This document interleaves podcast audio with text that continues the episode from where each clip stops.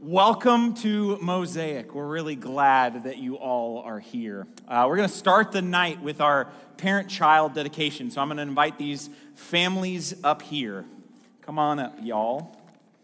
And uh, tonight is Mother's, well, tomorrow is Mother's Day. And so uh, sometimes this is a really uh, apt night to celebrate this parent child dedication. And sometimes uh, it's a difficult day. And so um, the, the curriculum that the kids ministry uses, it's called Orange. Last year they sent out this email uh, on, around Mother's Day, and it, it was just meaningful to me. So I wanted to start tonight sharing that.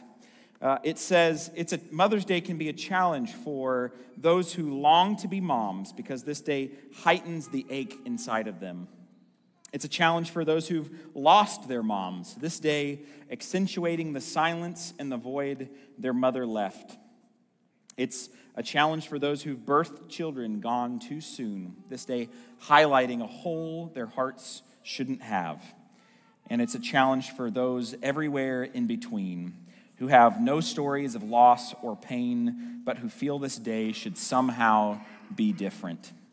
I'm just grateful for those kind and thoughtful words. So I pray that if you find yourself in that list, that we have grieved well with you. And as we gather today to celebrate with these families, I, I pray that we would celebrate well with them.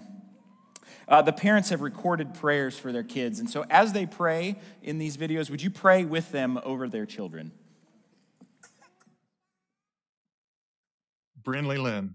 You are truly the greatest blessing God has given us. Most importantly, we pray that you develop a relationship with Jesus and come to seek him and know him from a young age. We pray that you will serve the Lord with your whole heart and that your identity is rooted in Christ. Brinley, we pray that God blesses you with wisdom beyond your years and a spirit of peace that surpasses all understanding. We love you more than words can express, and we can't wait to see what the Lord has in store for you.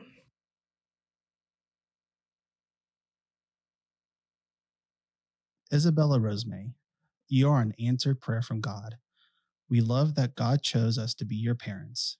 You delight all who meet you with your smile and giggles. We chose your name to represent our hope for your life, that you will always be devoted to God and be strong in all who do, like the two women you are named after. We look forward to watching your faith grow and seeing how the Lord uses you for his glory. We love you. Jace, you have the sweetest smile and fun loving personality. We hope you always keep smiling and laughing. We are so blessed and honored that God entrusted you to us. We chose your name for it means do good, and we pray that you grow up to love Jesus and love and serve others. You are so loved by many, and you are mama and daddy's favorite. We love you so much, buddy. For this reason, since the day we heard about you, we have not stopped praying for you. We continually ask God to give you the knowledge of His will through all wisdom and understanding that the Spirit gives. Colossians 1 9. Joseph, you are truly a blessing from God. You delight us daily with your sweet personality, smiles, and giggles. We are so blessed that God added you to our family. We pray that you would always know how loved you are both by mom and dad, and that we always will be here to support you. Joey, we pray that God's peace and love would be with you and in you all of your days, that you would give as freely as you receive, and that above all else, Jesus is your first and greatest love.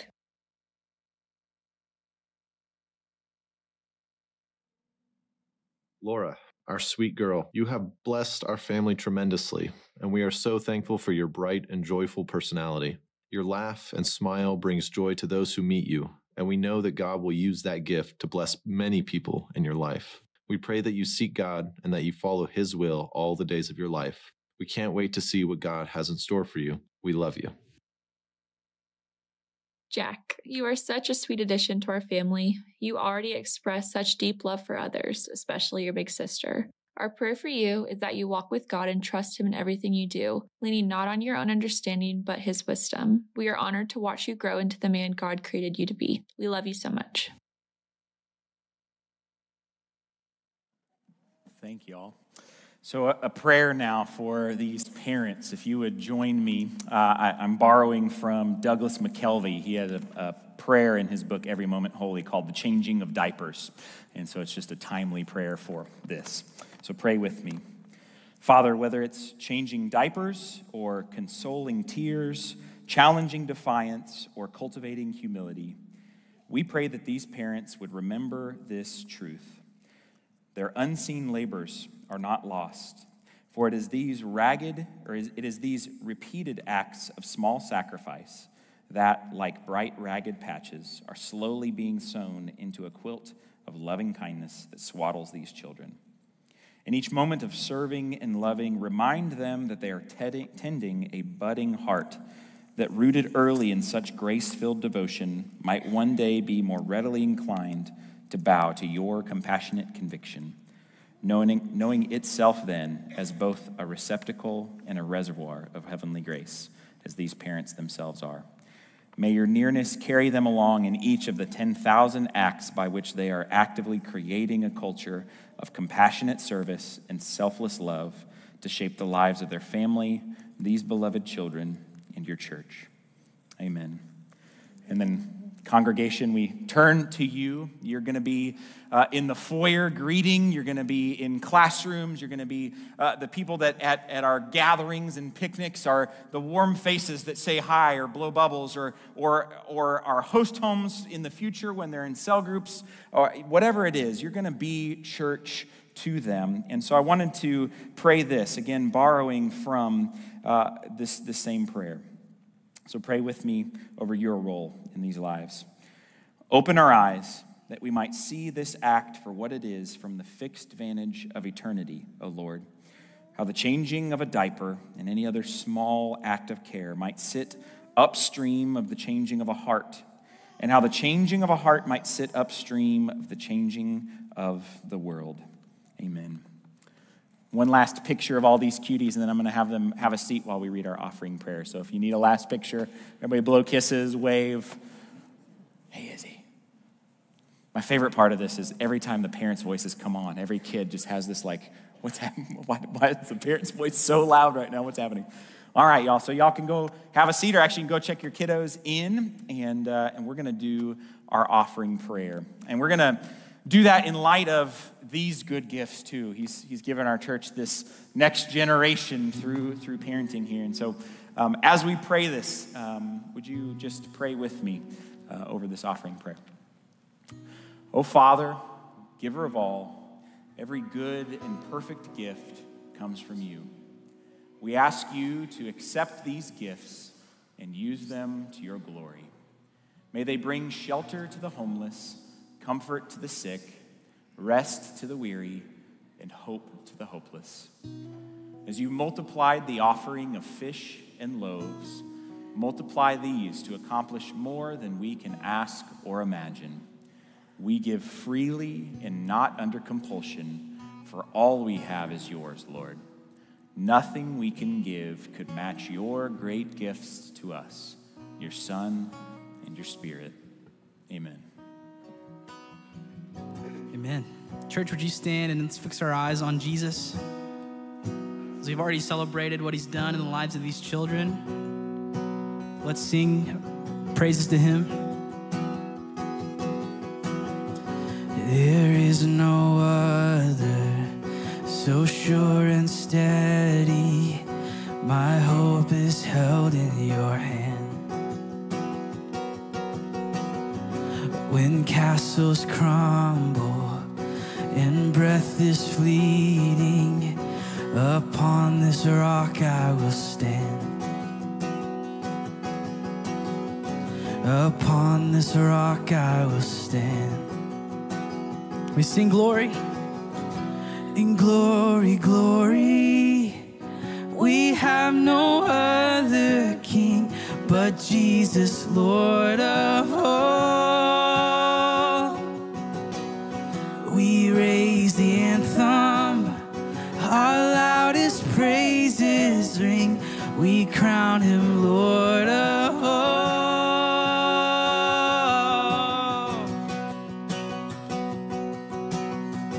Shattered the curse.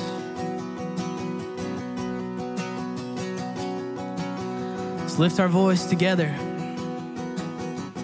Your kindly rule has shattered and broken the curse of sin's tyranny.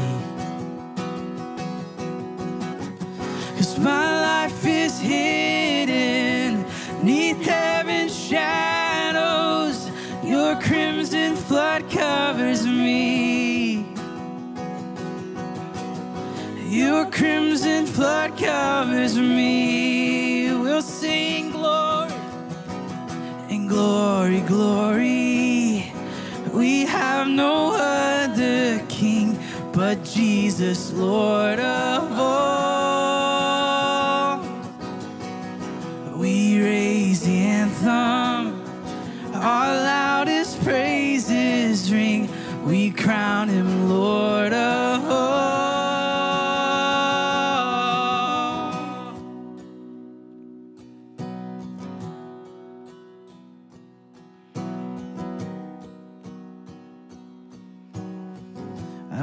invite you in to prompt a question. What are you making an idol of? And this isn't me asking. I want you to ask the Holy Spirit.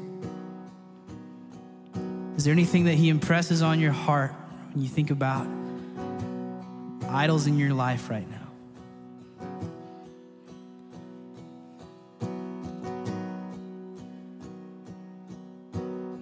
Let's give that to Him in this moment, release it to Him. Let's sing about it. Let's sing about our sorrows, our joys, everything in between. In all my sorrows, Jesus is better. Make my heart believe.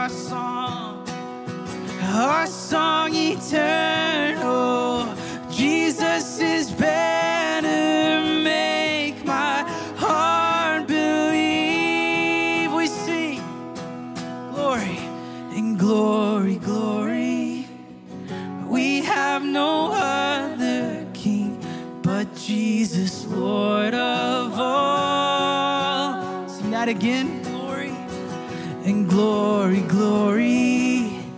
We have no other king but Jesus, Lord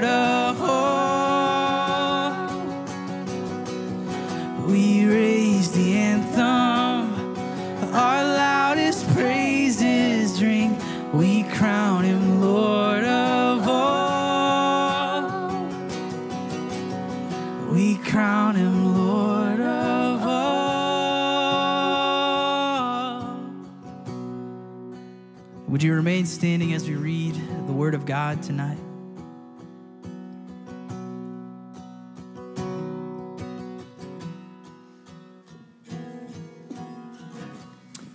Good evening, fellowship family. My name is Chris Simon. This is my fabulous wife, Kevy Simon. Uh, we've been at fellowship for about two years now.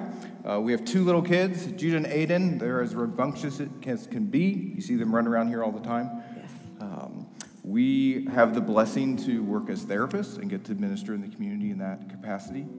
Um, and for ministry, we serve in the preschool ministry once a month. I also do a lot of work with men's ministry, part of a Wednesday noon Bible study, and Kevy participates in a females Tuesday night Bible study.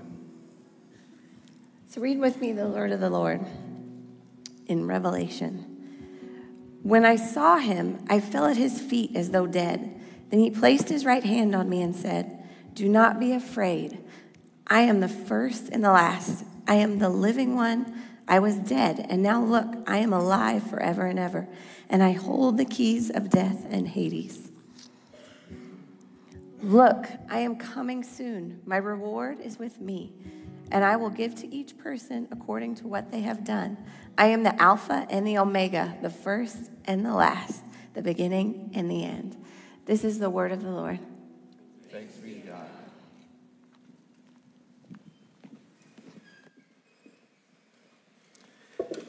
Good evening, Fellowship Mosaic. My name's Will. I serve on the training center team here at Fellowship, and uh, my wife Sarah and I are so happy uh, to call Mosaic home. And it is a privilege uh, to do life with you all and uh, to raise our girls here. Happy Mother's Day weekend to the mamas in the room. We honor you, we're grateful for you. In fact, I got a question for you, mamas. Uh, although this can apply to anybody that has ever worked with kiddos or is working with kiddos. Um, have you ever been around a child, and don't point to anybody or call out names uh, as you're thinking of this person, but is, have you ever been around a child that has a really tough uh, reputation? And yet, the longer you're around that child, the more you realize they're actually a great kid. Maybe they're a little misunderstood, a little bit confusing at times, but the longer you're around them, they start to really capture your heart the more that you get to know them. Do you have that person in mind? We all know one of them. If you don't have that person in mind, you're probably that person. When I think about the book of Revelation, I often think it's very similar to that misunderstood child. Great book, but often misunderstood and pegged as very, very difficult to understand. And, oftentimes it's pegged as so difficult to understand, not because of the words of Revelation, although there is some weighty, tough stuff in there, but it usually is difficult to understand because of the way that it's approached or the way that it's handled.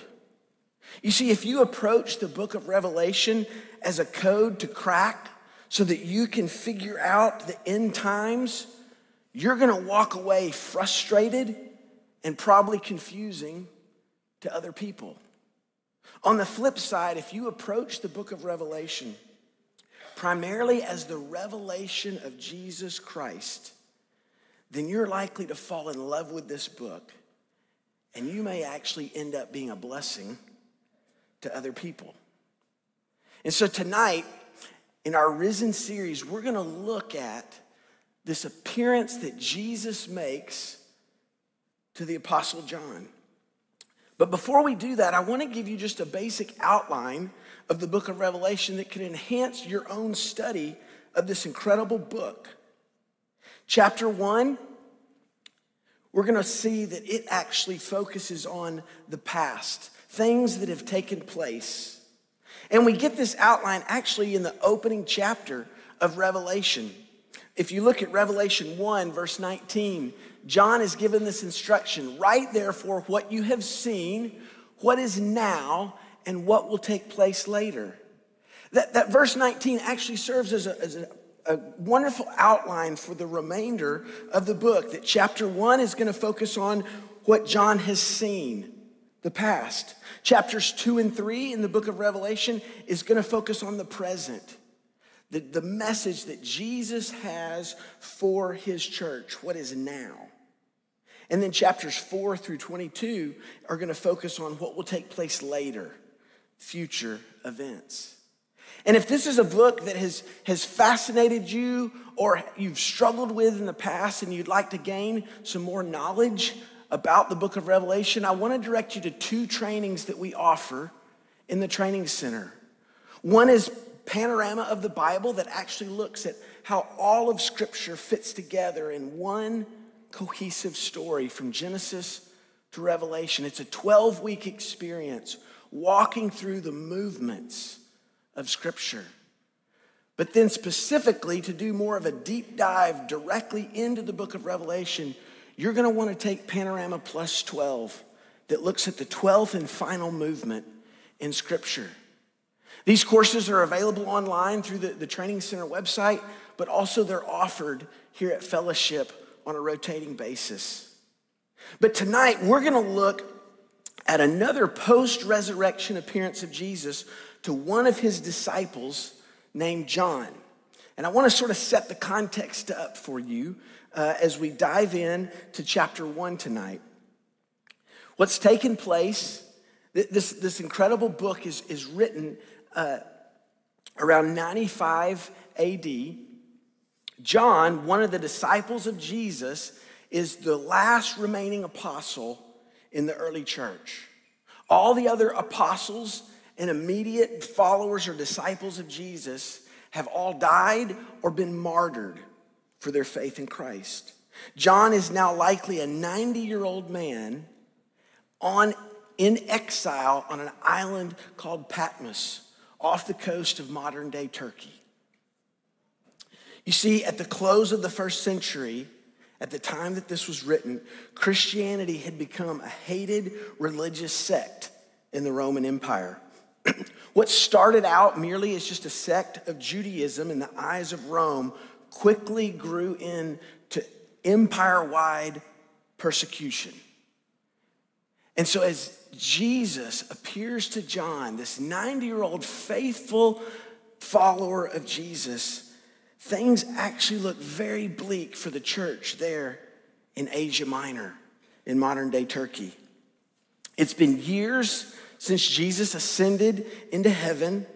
Jerusalem has now been destroyed and Israel ravaged. The church, that probably in the eyes of human beings, it, it's, it's in its infancy stage. It feels as if it's just barely getting off the ground. and in the midst of that, the church has lost its first love. The other apostles are dead, and John is in exile.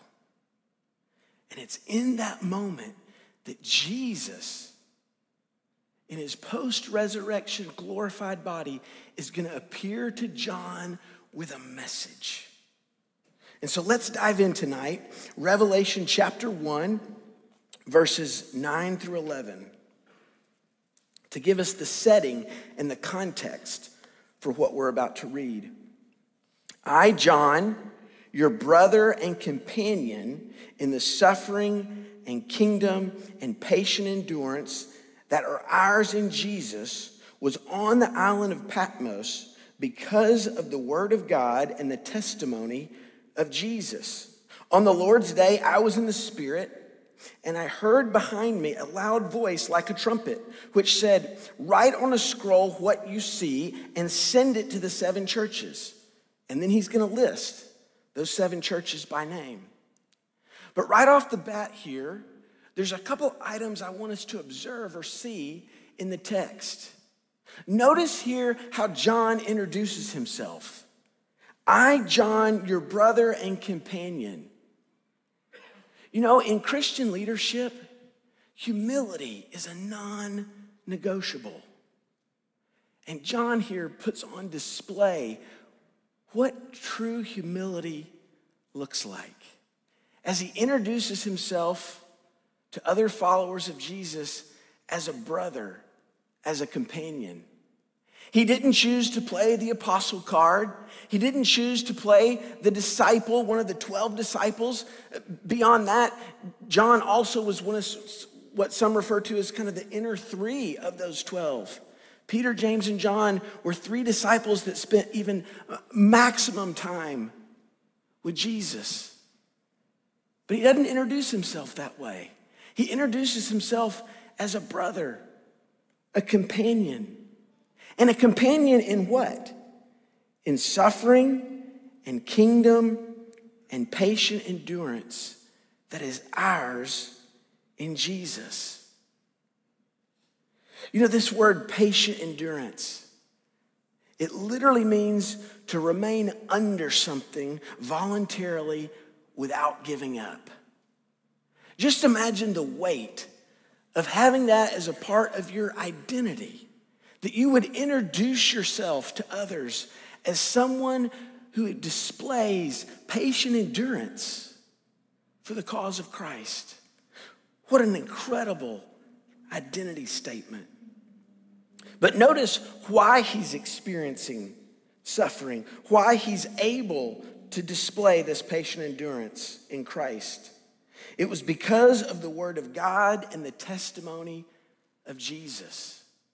You see, John here has spent a lifetime faithfully proclaiming the good news about Jesus. Beyond that, the Holy Spirit has used John to write the Gospel of John, to record the life and the works of Jesus. He's used, the Holy Spirit has used John to write 1st, 2nd, and 3rd John.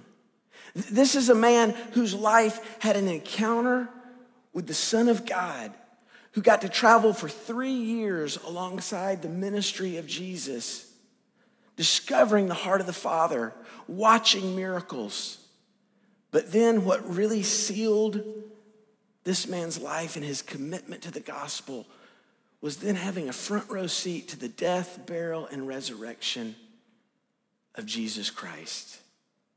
You see, the fact that Jesus was a risen Savior is what compelled John to spend decade after decade faithfully proclaiming and writing and sharing the good news with other people.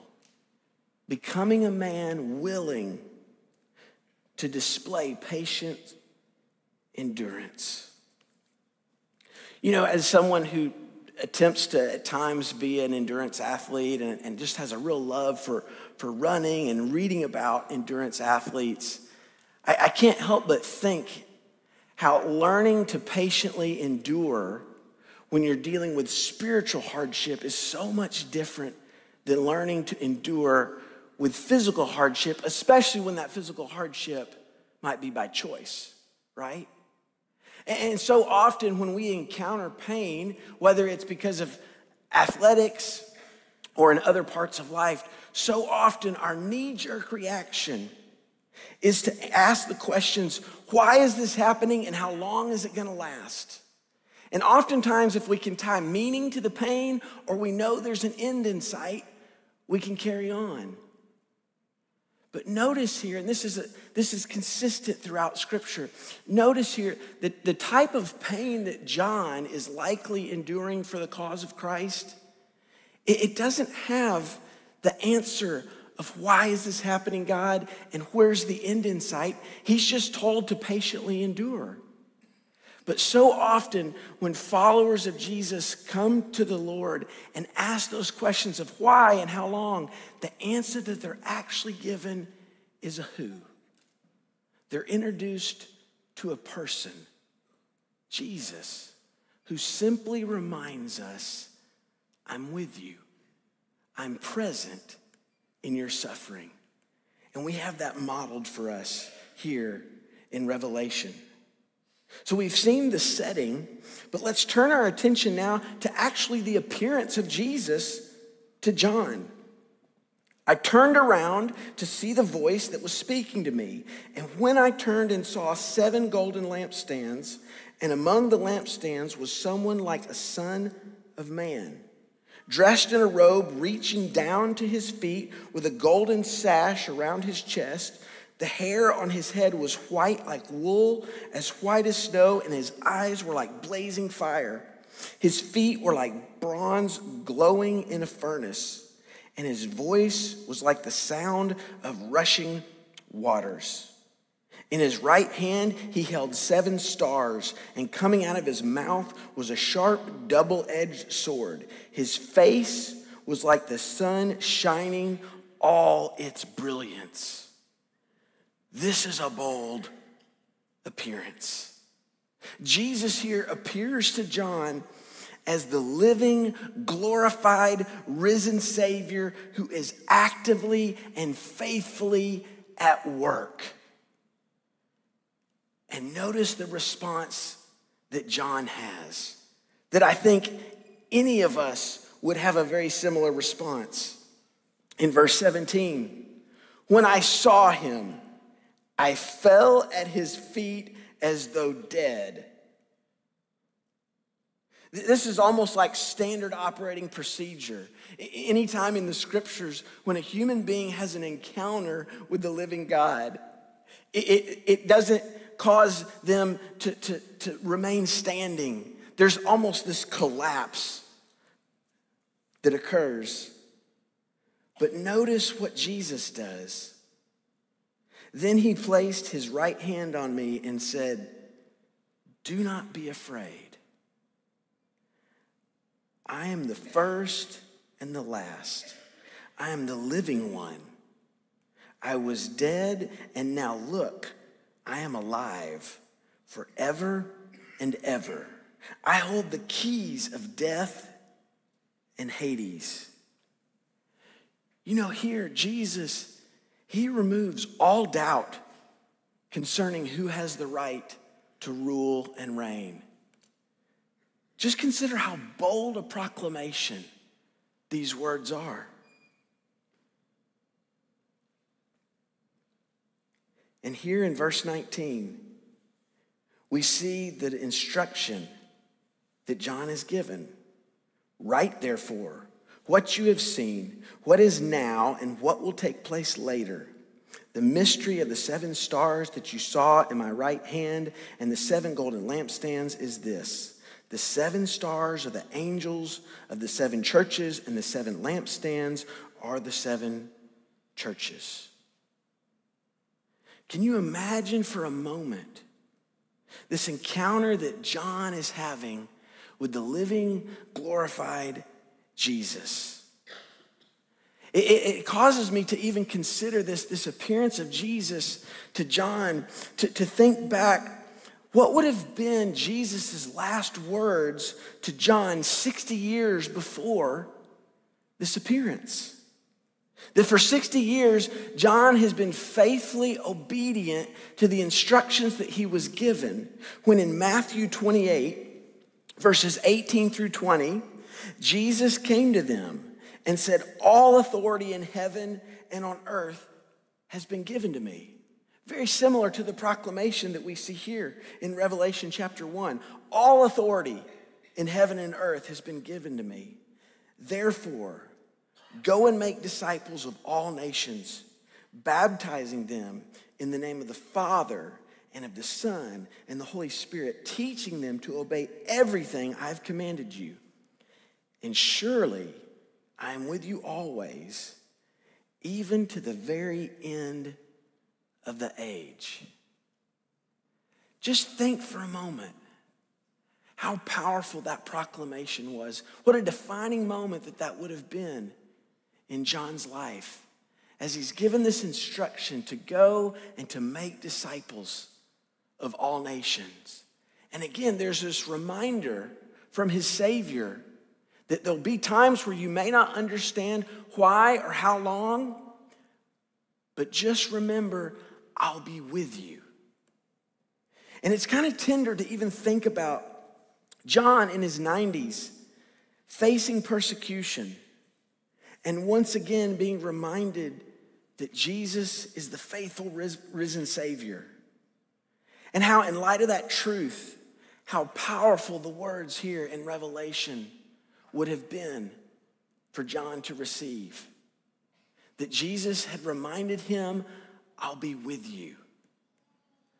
60 years later, after a lifetime of faithfulness, while spending time in exile and the loneliness that comes with that, Jesus appears and reminds John once again I'm with you, I'm present.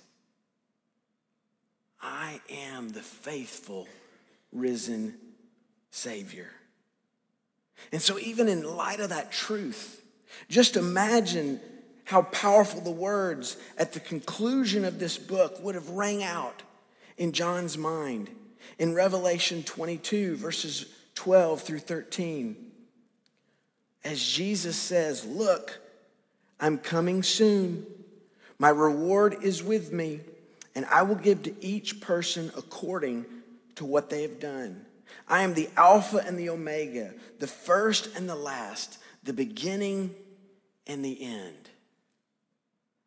Again, we see here so powerfully that Jesus is the faithful, risen Savior.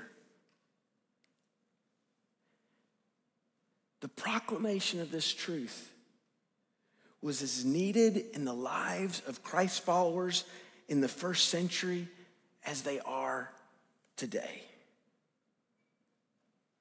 You see, we as the body of Christ are in need of that reminder on a consistent basis that Jesus is the faithful, risen Savior. And what's so remarkable about that reality, I was thinking even just earlier in the service as we saw these families bring their children, dedicating them, and the commitment that we as the body of Christ make to, to pour into and invest in their lives. That the next generation of Christ followers are in need of this truth and this reminder as well that Jesus is the faithful, risen Savior. In fact, I've often wondered if one of the most powerful things, one of the most powerful truths that a parent could even transfer into the lives of their children is that Jesus is a faithful, risen Savior. That as children grow up and encounter pain and suffering and disappointment, to know that Jesus is not just risen, although he is, but he is a faithful risen Savior that is with them, that is present with them, and that continually reminds them of that reality. You know, so often as, as we come alongside others that may be facing uncertainty or facing pain and suffering, I know as, as human beings, oftentimes we want to move in so quickly and remove it or explain it away or help a friend or loved one grapple with the questions of why and how long. But so often, one of the most profound, impactful ways that we can have with someone who's truly facing uncertainty and suffering is just to come alongside them and, in a loving, compassionate way, remind them that Jesus is with them. And this week, just studying this encounter that John had with Jesus, I just was reminded once again of that tender appearance of Jesus here to John, reminding him that he's with him, but then also reminding him in the consistency to stay the course. That the great commission that Jesus gave his disciples, he's asking John to continue to write these down and to share it with the church. And so, Mosaic, something I'd love for you to consider tonight, even in this final worship set, is what might God be saying to you tonight through the truth of His Word? How is the fact that Jesus is a faithful, risen Savior, how does that impact and resonate with your life? Is it the reminder that He's with you in the current circumstances that you're facing right now that seems to be most powerful? Is it the fact that Jesus is faithful and alive and at work in you tonight? We want to provide the space for Jesus as a faithful risen Savior to speak to you tonight. Would you pray with me? Dear Heavenly Father, we are so grateful for how you have revealed yourself to us through your word. We're so thankful for the example of the Apostle John. We're so thankful for these post resurrection appearances that Jesus put his power and might and display on display for us. Lord, we're so thankful to know Jesus as a faithful risen Savior who continues to work and move and is with us tonight. God, we love you. We worship you. In Jesus' name we pray. Amen.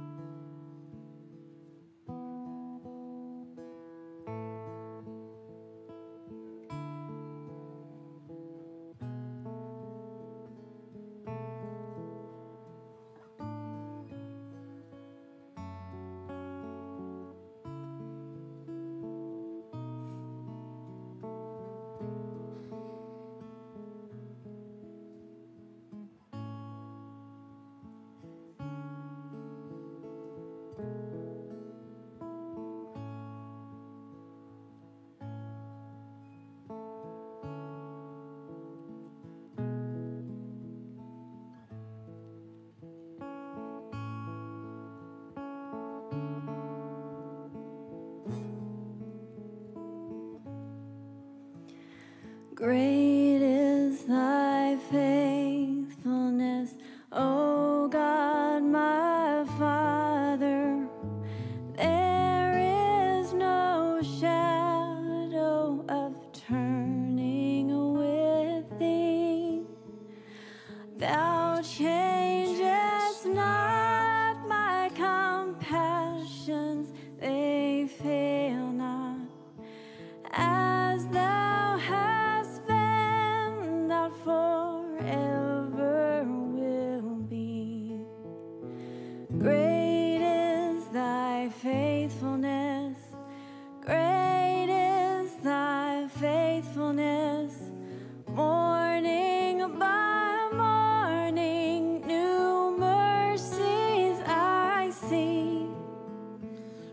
All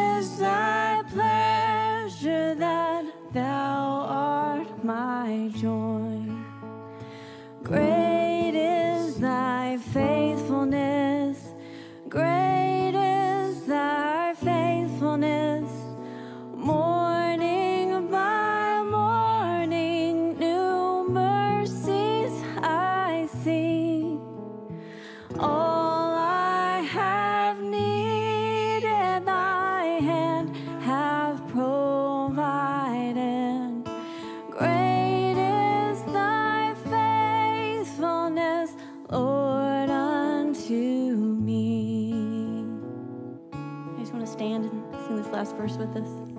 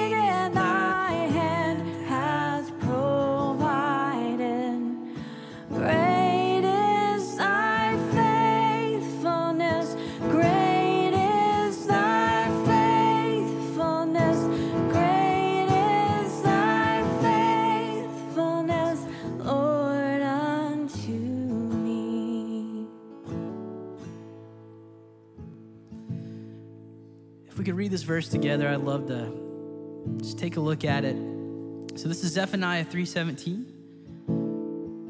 It says, "The Lord your God is with you. He's a mighty warrior who saves. He'll take great delight in you.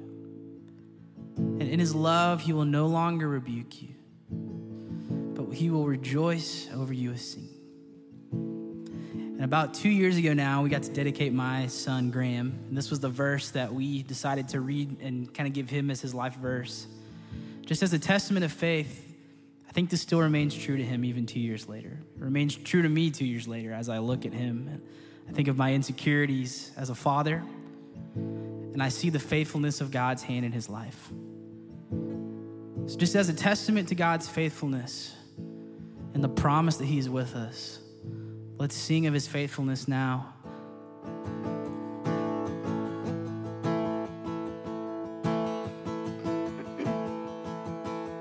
Where heaven spun creations, his pride and adoration, treasures woven by his love. His careful hands, they hold us safe with.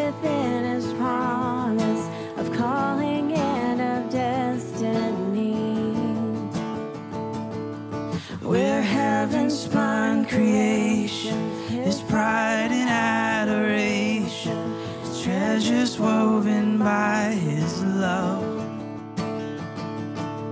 His careful hands, they hold us safe within His promise of calling and of destiny.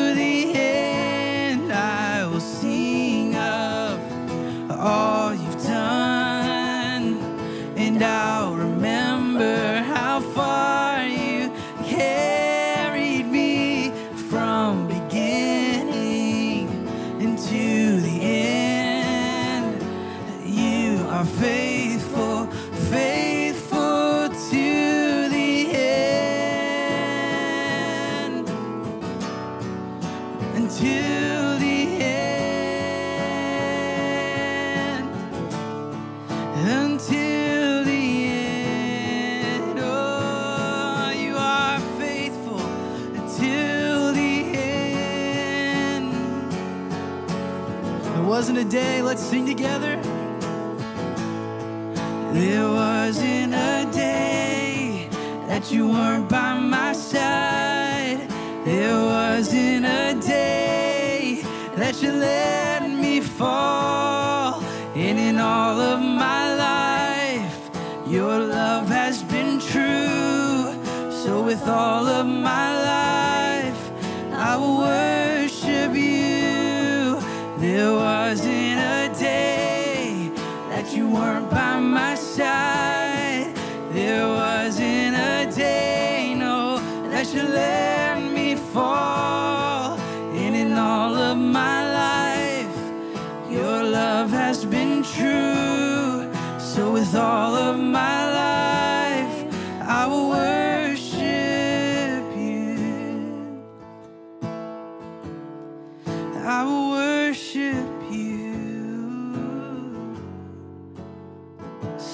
faithfulness one more time. Lift your voice. And I will sing